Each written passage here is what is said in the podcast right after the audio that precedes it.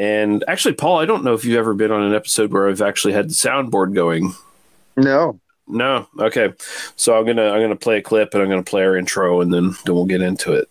So mm-hmm. it was like a fart board or what we got going on here? it's pretty much a fart board. I'm pretty much just whacking off on the fucking podcast. Is what I'm doing here. Excellent. Good evening, Dr. Vesalius. I have come for my son. He will die at midnight. If you must take a life, take mine. I will have killed nine times in my life, Dr. Vesalius. How many murders can be attributed to you? None. I did not kill your wife. No? I tried to save her. With a knife in your hand, Doctor, I have no faith in your profession. I was told after my crash that I would never speak again. The doctors were, of course, wrong. For as you see and can hear, I have used my knowledge of music and acoustics to recreate my voice. You don't have to remind me of your ingenuity, Dr. Phibes. Where?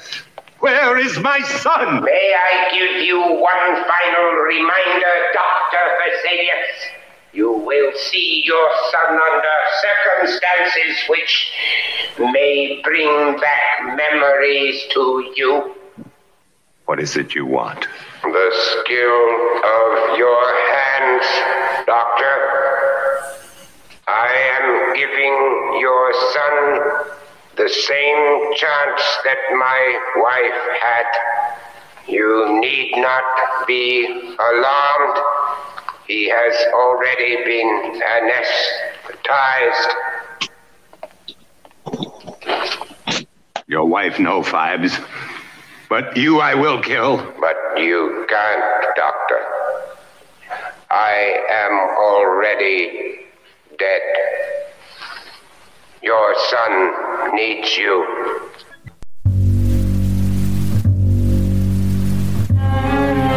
You are listening to They Must Be Destroyed on Sight. The following podcast contains adult language, adult situations, and spoilers for the movies discussed occur often. You've been warned. Now, take it away, Dr. Rausch.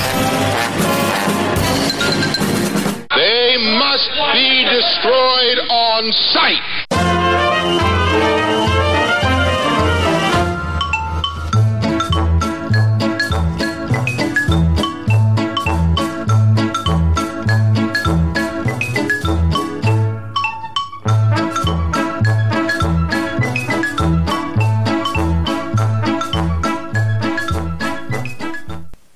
Welcome back. It's They Must Be Destroyed on Sight, intermission, episode 31. And I'm your host, Lee. Human error won't stop him, Russell. I'm joined by my co host, Lee. Had years to hide to plot this damnable thing. Hardy, how are you doing, ma'am? I'm doing fantastic. Thank you. All right. And uh, returning, Paul, Nine Eternities of Doom, Ramali. How are you doing? Good, sir. How you doing? I'm the newfangled thing that keeps out drafts. oh,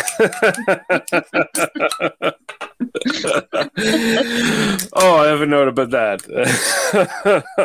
uh, yeah, so if you have not read the title before you clicked on the link, we're doing the Abominable Dr. Phibes from 1971, the uh, Vincent Price classic. I, you know, spoilers. It's a really good movie, you know.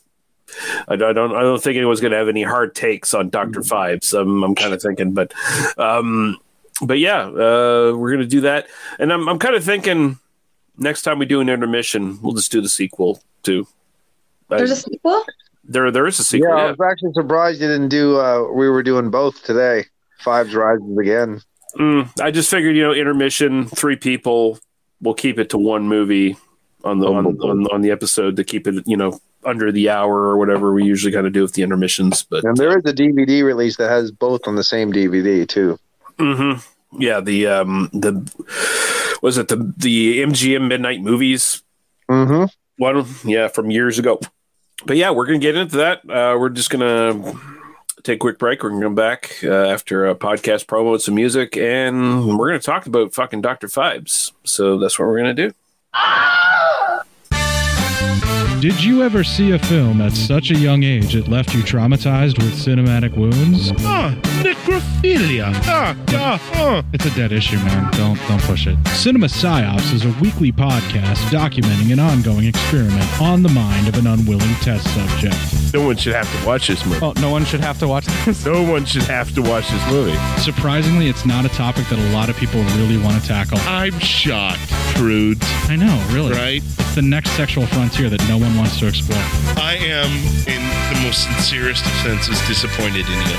It takes a powerful goddess like Connie, jam her arm down the monster's throat and kill it. Oh, I'm still tripping out over that. Even as a kid, I was like, I gotta find a girl like that. Every week, I, I get a new look of disappointment that I never thought I could get out of her. Unimaginable. At 12 years old, you should not be watching this movie. Obviously. At 13, you should not be. 14, you shouldn't be. I'm not entirely sure even 17 year olds should be watching this. Just because you're offended by something doesn't mean that you have the right to demand that it doesn't exist. Watching this film again, I had all of this like little nerd glee with everything that kept Little popping up. history all Yeah, popping up at you. So I totally loved this film. Hey, I know why you you know couldn't see that. It's because your brain's warped from watching this shit at 12 years old. Yeah, this is this is a rough movie. I told you ahead of time when we were getting ready to do it that it was. gonna How be a did you rough watch one. this shit at 12? Because physical wounds heal, cinematic ones don't. Listen to Cinema Psyops. The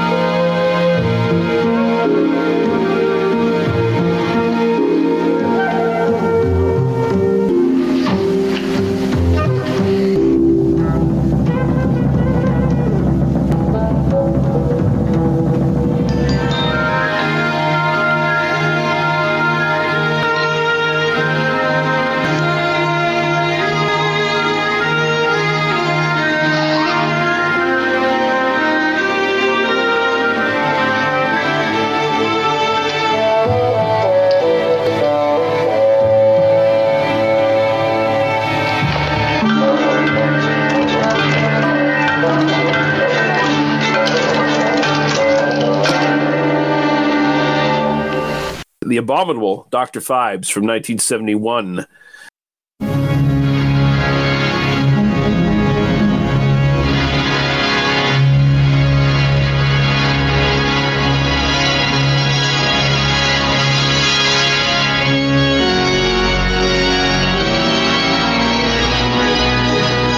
What lovely music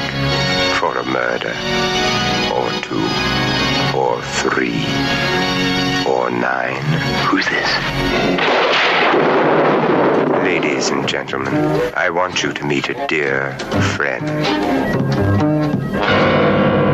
Nine, killed you. Nine shall die. Your wife, no, Phibes.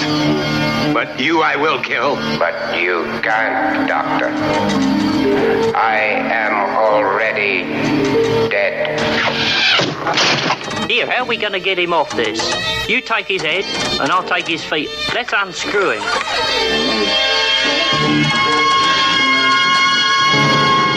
Dr. Phibes, who samples the finer things of life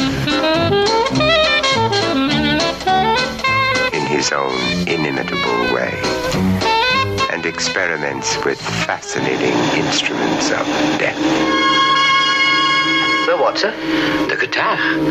The ten curses visited upon the pharaohs before Exodus. Nine shall die.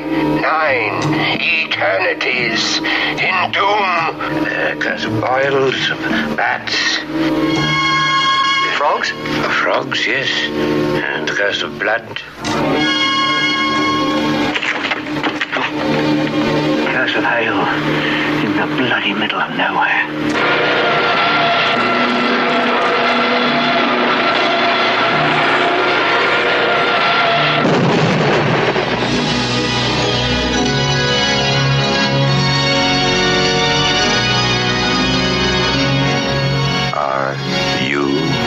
Ready for Dr. Five? Hmm.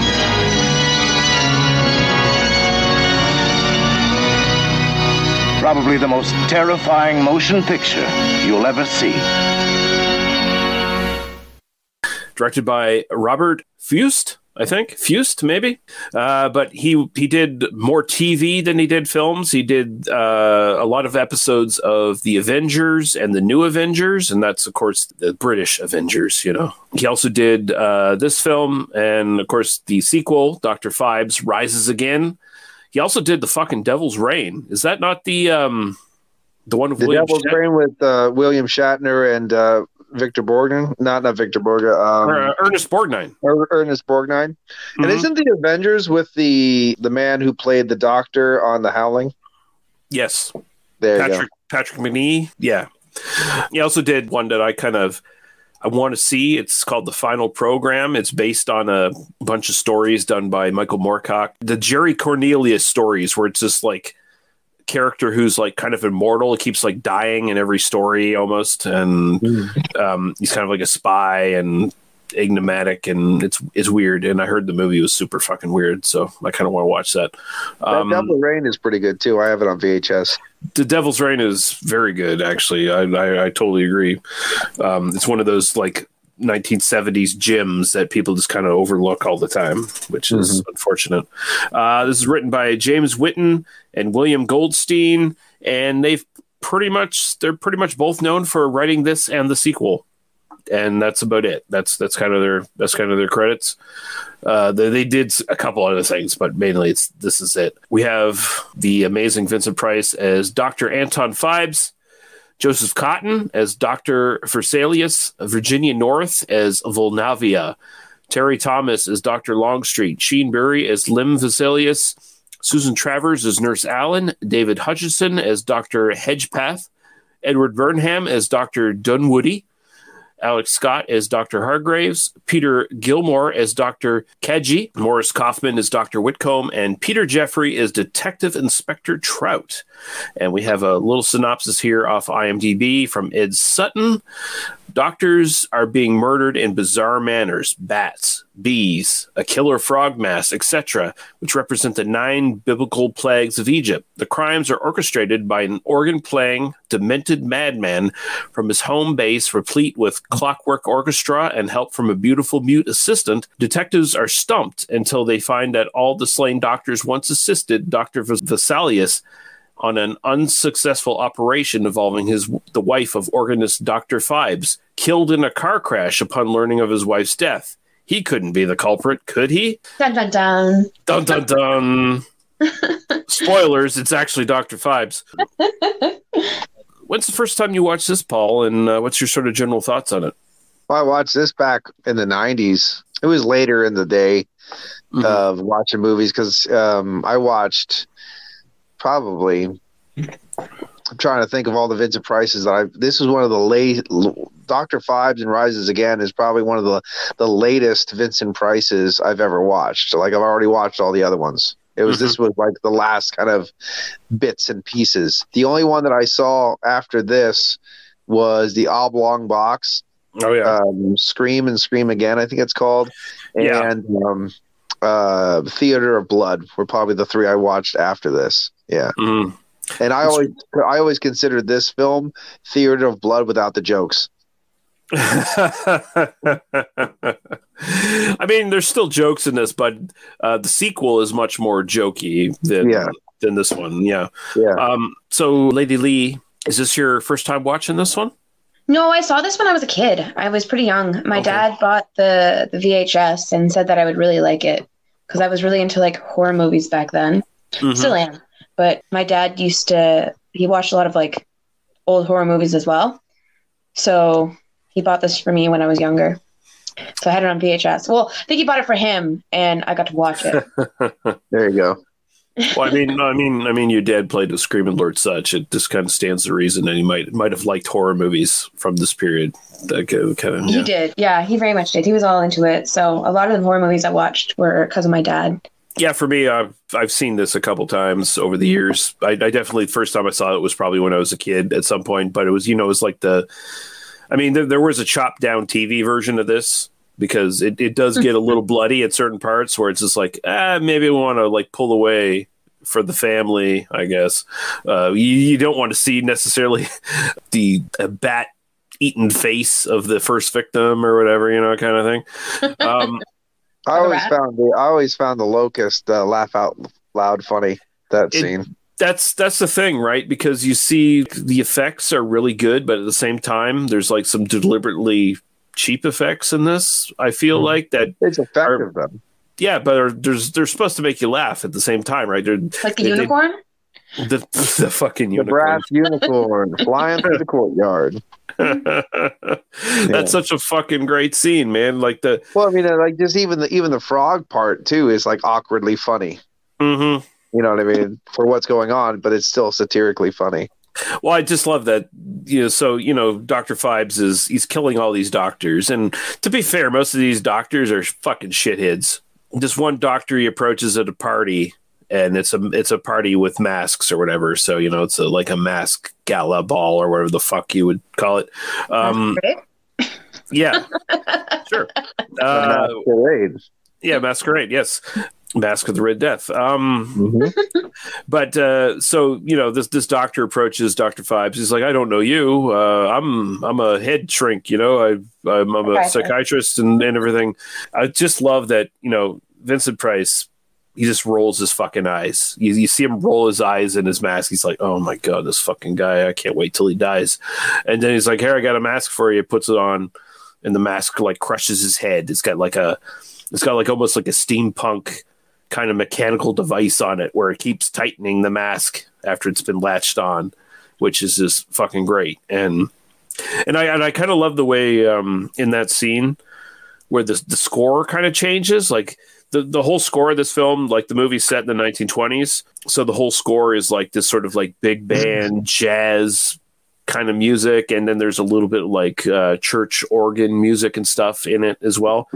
But it kind of takes you into perspective of the guy in the mask for a little bit and it, it kind of sound like you kind of hear the music that's playing a- in the actual scene it, it sounds like it would sound to him while he's in the mask like it's kind of muted and weird so there's like yeah there's this nice muffling going on and it, it's just they do so many like just really cool interesting things in this film that you wouldn't expect them to do and I, I really appreciated it. What are your guys' favorite kills in, in this film? I like the locust one. For some reason, that one really fascinated me from when I was a kid. I just thought it was really cool because I remember getting my dad to explain what happened. Thanks, Dad. Whoever you watch. But yeah, I remember just thinking it was so fascinating, and it's the one I can remember. Actually, that was the one where I told you where you're the one who told me the title of the movie, because that's the Mhm. one I remember. Like out of all the deaths, that's the only one I remember. So What kind of what kind of sleeping pill do you have to take where you don't feel like all that goop being like dropped over your face? Especially like when it starts to like get over her nose or her mouth. Can she breathe? Yeah, they always just say, yeah. You when I would uh, if I had stuff all over me, I'd go, "Oh my god, what's going on?" Like you'd Mhm. wake up. But apparently, she took you know six doses of horse, horse tranquilizer, so she was okay. Yeah, I mean, Right I, through it. like I kind of feel like she already died before he sicked the locusts on her, like kind of thing. You know, it was this like Yeah. The the locusts were more for like dramatic effect. It's like the cops will find her with her face eaten off, but she's already dead. You know, well well before that. I always liked the bat scene because it gave you kind of like that kind of hammer horror kind of uh, British vibe to it. But even though obviously that wasn't, I mean, they're not even fruit bats, so it's like it's not going to happen. But it gave you that kind of Yeah. nice vibe. Kind of like when they go to the church and the the uh, the grave guy, you know, says you know they'll visit the worms soon, that kind of thing. Gives you a good vibe. But I always uh, enjoyed the, the the rats in the plane. That's that one is like it, it just makes me feel like um, Kingdom of the Spiders, you hacks, because basically you just rip that scene off. Although you know it's AIP, it's American International Pictures. They did this. They did Kingdom of the Spiders later on with Yeah. William Shatner, and you had you had a scene in that film where you know spiders were in like a fucking plane at one point, and basically the same outcome kind of thing, crawling over the dude, and then he crashes or whatever. Um, all these motherfucking spiders in this motherfucking plane, like kind Mm. of thing. I kind of really love the, the the sort of brutal like quickness of the unicorn stabbing thing. I, I just I just kind of like the joke of it. Like you know the the police are like they're onto it now. It's like this guy's killing these doctors. We got to protect them. So they're like trying to protect this one doctor, and he's doctor's like, oh well, I feel like I'm a fucking hit of the state or whatever. You know, I'm so so protected right now. Opens the elevator door. This fucking unicorn just comes flying right through, stabs him, and it's in this like fucking upper class like gentleman's club or whatever. So it's like you got to be polite. You can't make a lot of noise, and I love how the detectives are talking. Like you know, the uh, unicorn horn has like kind of like a screw filing on it or whatever, right? So it's like. um Oh, it looks like it looks like it's it's it's uh you know it's got it's it's on the left or whatever. So we have to unscrew it in this certain way, and then you see the detectives behind the panel. You see the guy's legs keep coming up and going away, and coming up and going away as they're, unscrewing it. And then the joke is, you know, at the end, this this old guy sitting there trying to read his papers, like, can you please people like keep it down? You know, stop talking. I'm I'm trying to enjoy my fucking uh, newspaper here in this gentleman's club Very comical. it, it it just struck me as funny and like Mhm. every everything in this is pretty funny like i think one of the biggest strengths of this is that it takes kind of how vincent price's persona had been to this point like he had done like he's very known he's known for do, doing very like theatrical performances right and there there is an element of camp to a lot of the performances he's done um you know so after like the corman poe adaptations that he starred in this was sort of his new sort of specialty of uh, doing like the mad genius who gets revenge kind of thing. It, it's kind of riffing back to what he did in House of Wax from like I think it was like fifty four or something like that, where he kind of played a similar kind of role. Uh, But then you but then you get this, you get F- Phibes rises again. You got something like in the AIP Beach Party series with like Doctor Goldfoot Foot and the Bikini Machine, which is kind of similar in certain ways. Then you got Theater of Blood, which would come after this, which is very much like you know in the same same wave wavelength of this. And then you have like Madhouse. Have you ever seen Madhouse, Paul? Believe I have. I'm not sure if I own it though. Mm. Which is almost like a meta spoof on Vincent Price movies because he plays Okay. like a he plays a horror actor who's played this a role several times over of this like demented guy who you know is like this mastermind who kills people and shit, and then people he knows starts dying around him, and it feels like you know. It, he might be like going insane and killing people, and there's this whole mystery around it and shit like that. Um, but yeah, this, this whole this whole idea of like the wrong genius driven to madness and revenge, it works for Price here. And then there's you know this his charm, like the element of humor that he brings into it, and it just plays into Price's persona at this point. I think this is like the most. It's kind of like the most epic, indulgent version of like a Vincent Price movie because this movie looks great. Like it, it's got that whole even though it's it's it's fairly low budget, it's got all that great Art Deco sets, and it, the presentation is very theatric, and it looks like there, there's nothing here like like I can point out one effect that looks bad, and that's it in this movie, and that's actually in the openings, like in the opening sequence with the uh, the bats. There's a there's an obvious fake bat that flies in at one point on a string when the butler comes in and then that's it and and that's it and that's it like the rest of this film looks fucking immaculate like it's so well fucking made Well, the scenes are good. I mean, just overall, the area they shot in was really good too. So that Mhm. helps with things. Yeah.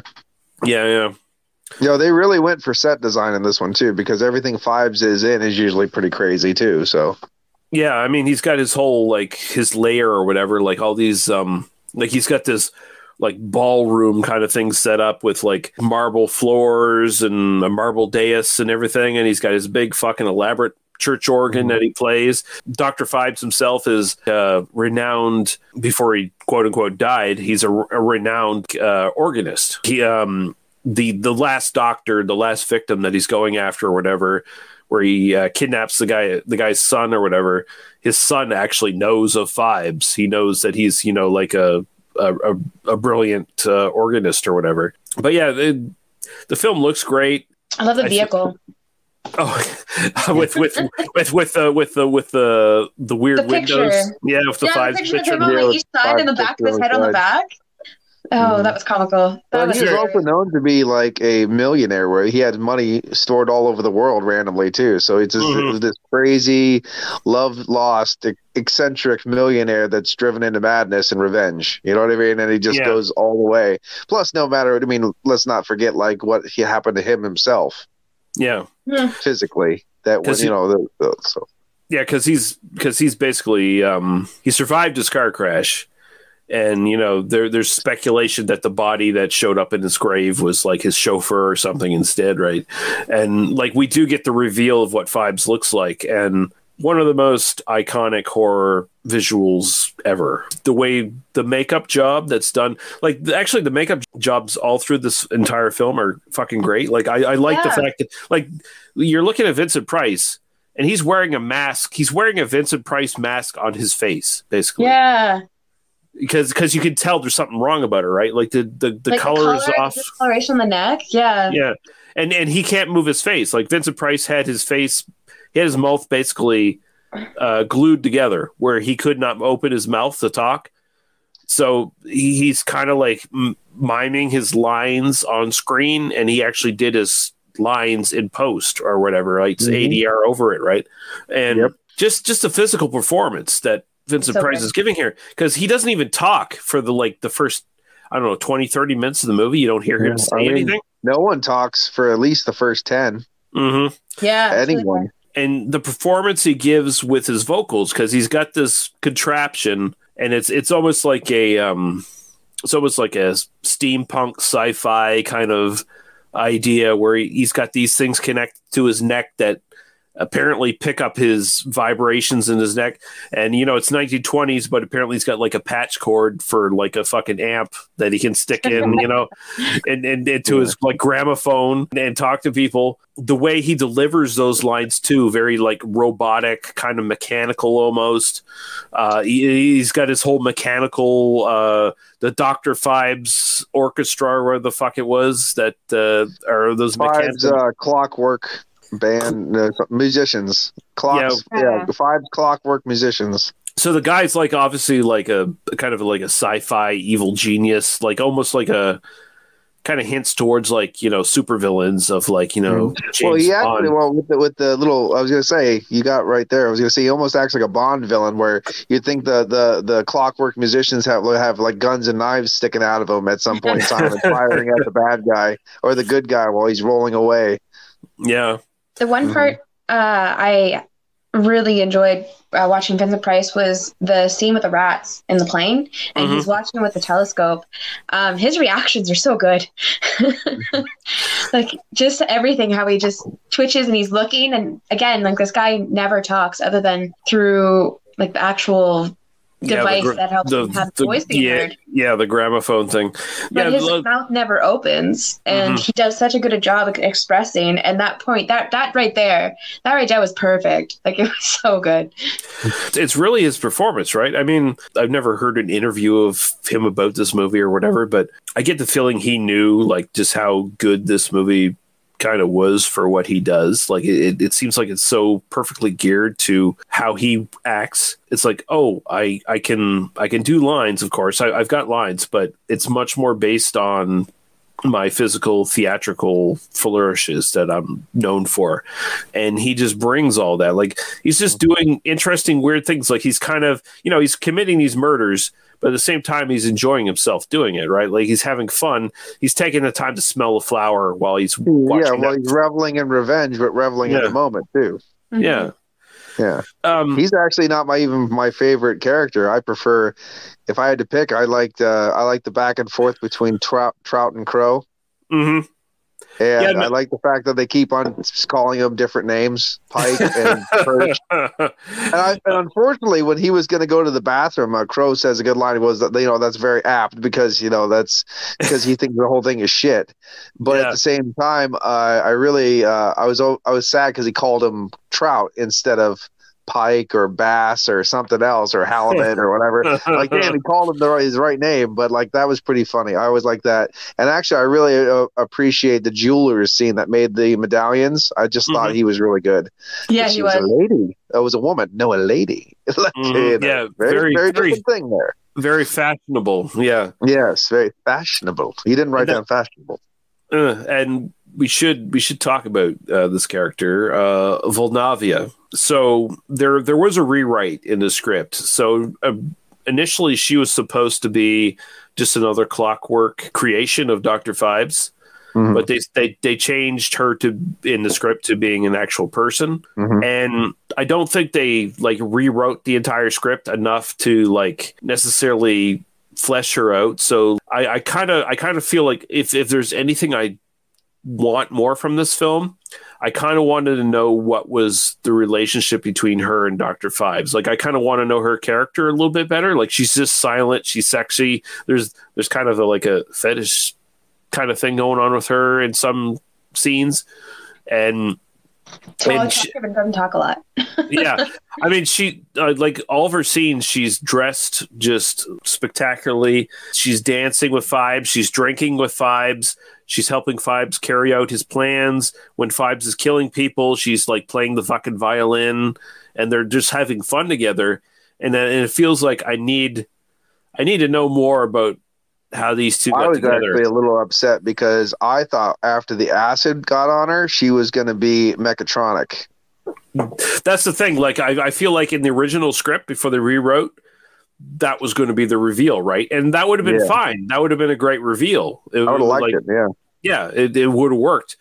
Changing her to an actual flesh and blood character kind of hurts the film a little because it's just like, so why why is she in this? Like what? yeah. what How is did her- how did he brainwash her to be a part of this? How did this? How Mhm. did that? Why is she questioning things? Those there's there's not enough backstory on her to fill those voids. Yeah, 'cause- or they wired the money to her. So all the money after he died was wired to her, and they never actually go and look for her, which was kind of weird. Had it been a different background story, I think it would have been more interesting than if she was just human. Because like they kind of linked her right away, like pretty Mhm. early on, that there was a, another female, and that just kind of kind of took you out of the illusion of like the mystery.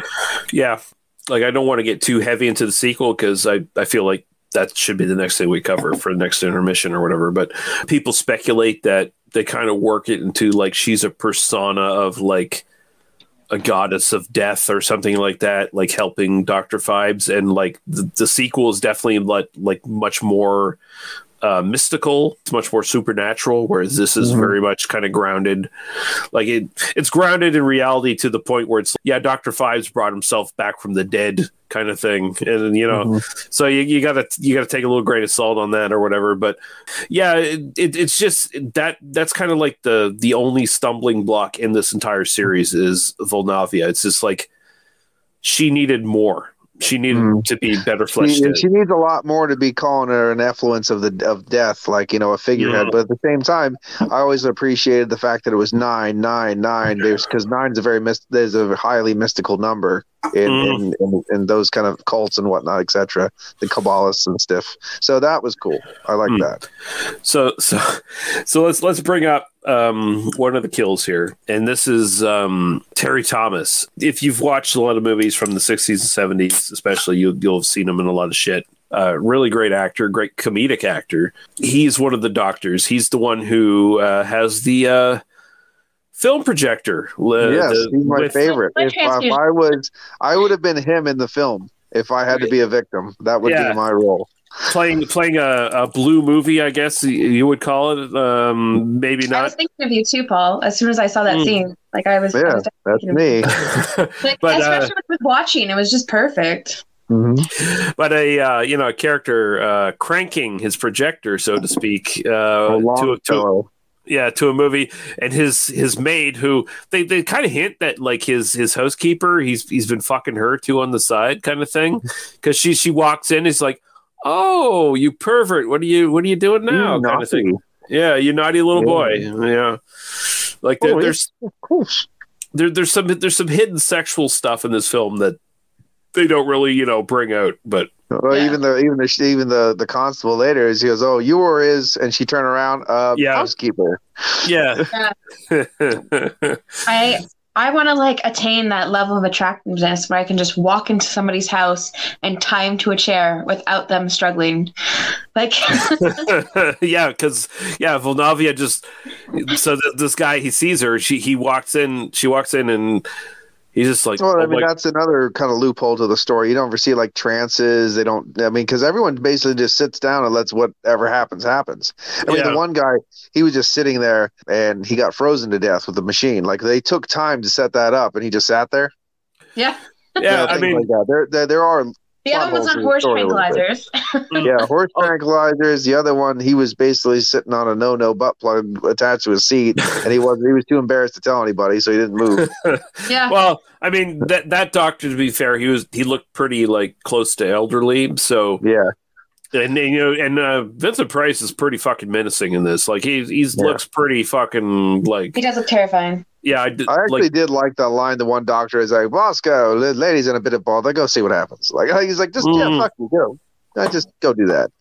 I'm like, yeah, that's, that's, that's proper goodness right there. That's Lord and Lady shit. Uh, I mean, I mean that that character gets frozen in his uh, in his uh, car. His his chauffeur gets like the Vulcan neck pinch from Yep.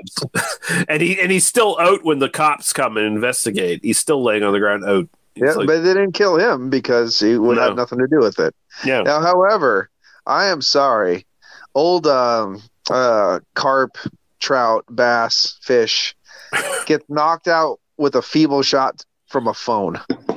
I don't buy that. I mean, I mean, he's he's an ineffective British cop. That that's Yeah, what happens with, to a, them. with an amazingly huge proboscis. Oh, he's got a fat fucking fat ass nose. Like uh, Yeah, yeah. that man, but I that found man, him very enjoyable to watch through the film. I did laugh that at the end they all go down there and they don't really look for him. They just kind of Mhm. look and he's like, "Oh, he's gone," and then they don't try and search or try and That's it. investigate. It's more like Oh, that, I mean, that, the British can only go so far. Like, oh, Yeah. no, no, we showed up. He's not here anymore. Don't want to be rude. Time to go home. Another, like, you know, another good slapstick is when um, Volva, we'll just call her, is going around and uh, uh, Uvula, and she's going and uh, she's she's wrecking the whole place, and she slashes the, the, the backdrop, and then the cops stick their head through the backdrop. Yeah. I thought that, yeah, that's pretty good one, too. That was very- yeah, it's good stuff. Like the, the, the film, the film is fucking enjoyable. It's an hour and a half. It doesn't feel like an hour and a half. Even like it, it just it breezes by. Um, the deaths are so well placed too. So it's Mhm. not just like a bunch of deaths at once, a bunch of deaths at the end, no build up. It's like it starts with a death, and then okay, hey, we have another death. Oh, here's another death. Like it's just Mhm. well spaced out throughout the movie. Yeah, it's not like you know, like a lot of the things where it's like 35 minutes of nothing and then 20 minutes of solid action. It's pretty good. Just all Yeah. even though you know you, you get kind of like a good pace of deaths and stuff like that, and the movie moves along, you get to the final sequence where Phibes has the last Doctor's son on this operating table, and the doctor has to extract a key from his body to unlock him from the table before acid drops on his face. By the way, Saw franchise, you fucking hacks, because Well, you know they're all yeah. Saw Yeah. Saw is one of the, some of the worst movies ever made. Anyway, but but but the suspense on that is so good because it's very helpful. The devices that Phibes has set up, he has he has clearly labeled on on the side of like the acid device where it's pulling up thirty seconds. He's got 30 seconds left. If it fills up, that's when the acid's going to pour on the kid's face and shit. Like it's almost like um '60s Batman. It, it's like a Mhm. precursor. It, it, sometimes you just can't get rid of a bomb. Mm-hmm. There's a very there's this very 60s back, Batman camp element slightly in this, especially you know when Phibes at the end there he he he sets himself up he he lays down next to his lovely wife he drains the blood from himself and he's replacing the blood with Embalming the fluid. with embalming fluid and the the fucking uh, bottles say embalming fluid on on it you know it's like Well, you okay. have to make sure that the audience knows exactly what's going on. You know. Yeah, because otherwise it was like you know it looked like tapioca pudding. Tapioca Mhm. pudding. He's gonna be tapioca pudding in his veins. Yeah. Oh boy. The blood did Sometimes I feel like I have that in my veins. Yeah. Ugh.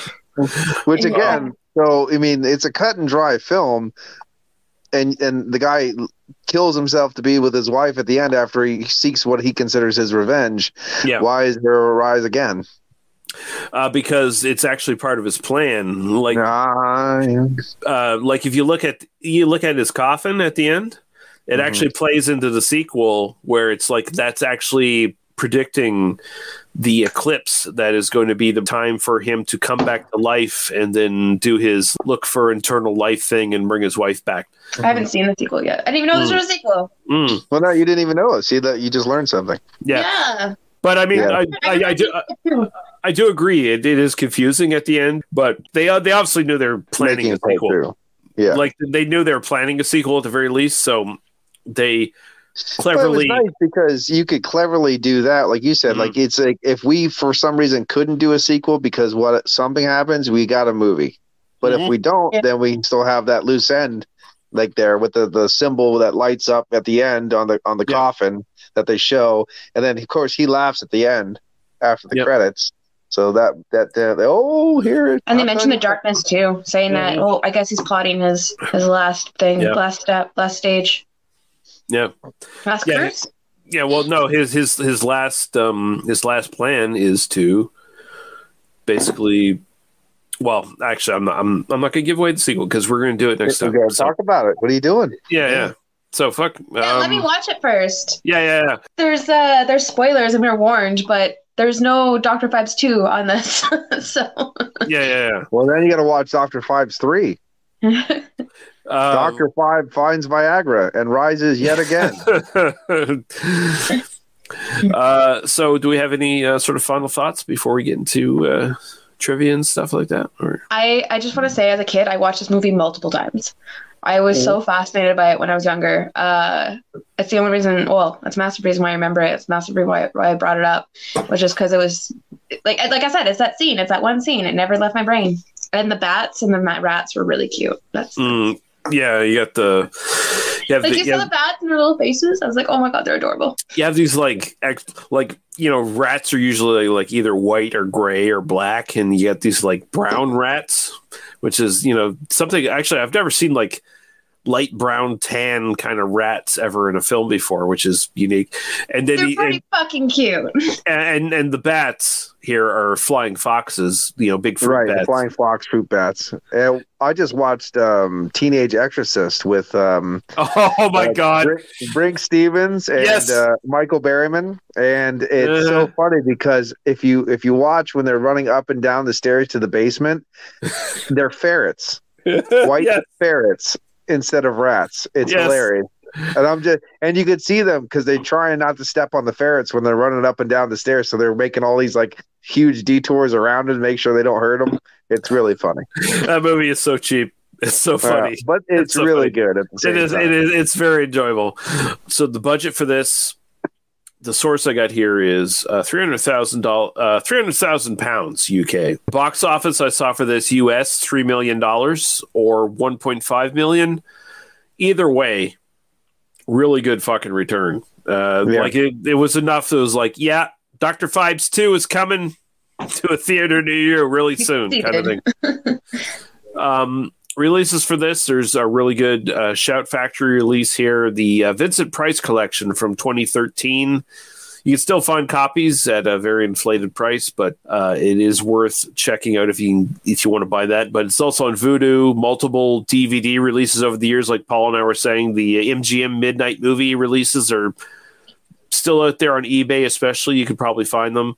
Uh, and also, this film and a sequel are free on YouTube. So if, if you just want to watch them on there, There they're no there. excuses not to watch them. A little bit of trivia here. Peter Cushing, who actually shows up in the sequel, although far too briefly, uh, was originally cast as uh, Vesalius, but he declined because his wife was in poor health at this time. So this is right Yeah, around the time where his wife died of can- or his wife died of cancer or something. yeah, yeah. Uh, writer William Goldstein said Vulnavia was originally meant to be another clockwork device, like I said, complete with wind up key in her neck. Uh, oh, yeah, by the way, Vincent Price drinking the wine in the back of his neck.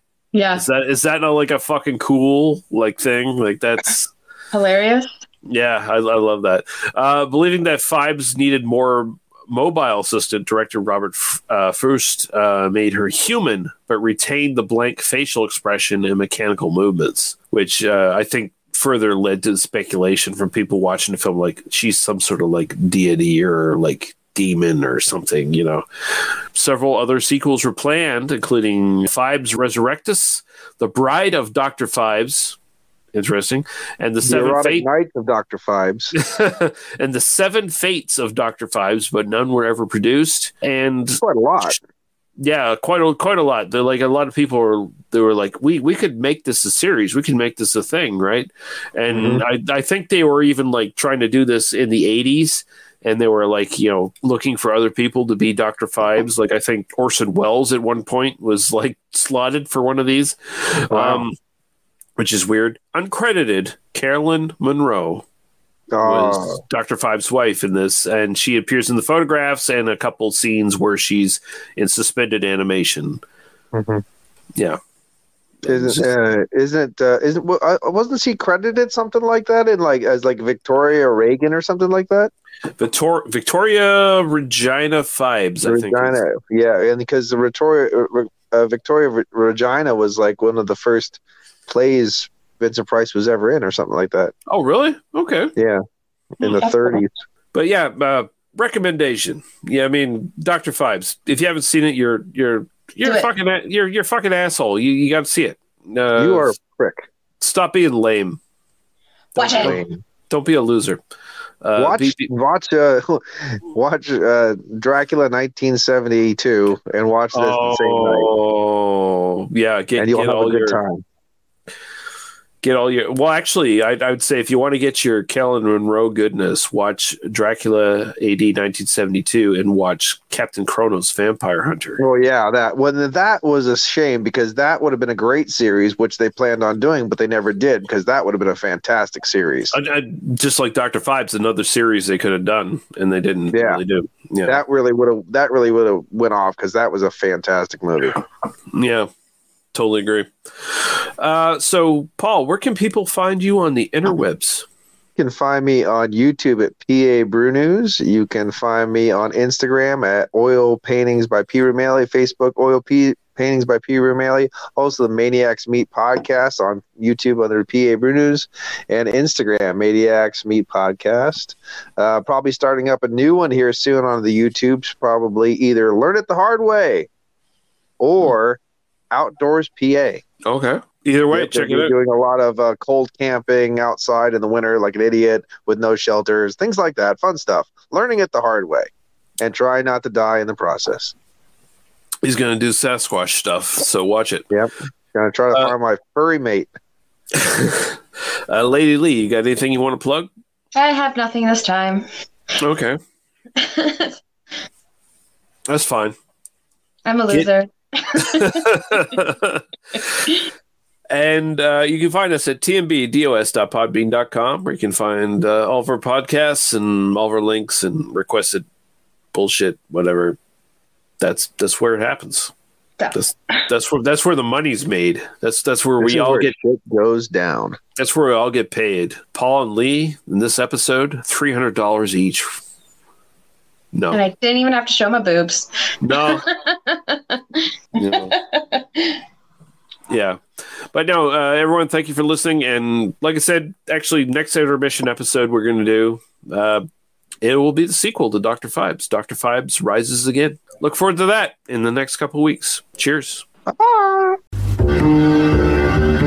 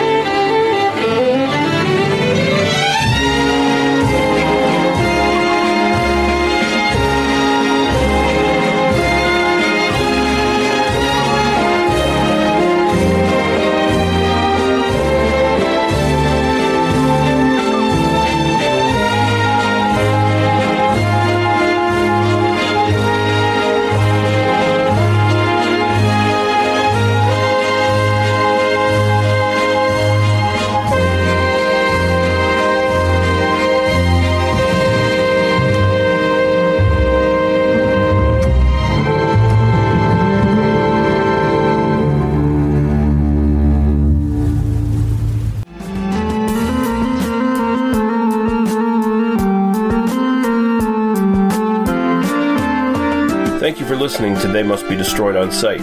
For further episodes, our Apple Podcast, Facebook, and YouTube links, please go to tmbdos.podbean.com. Thank you. Drive through.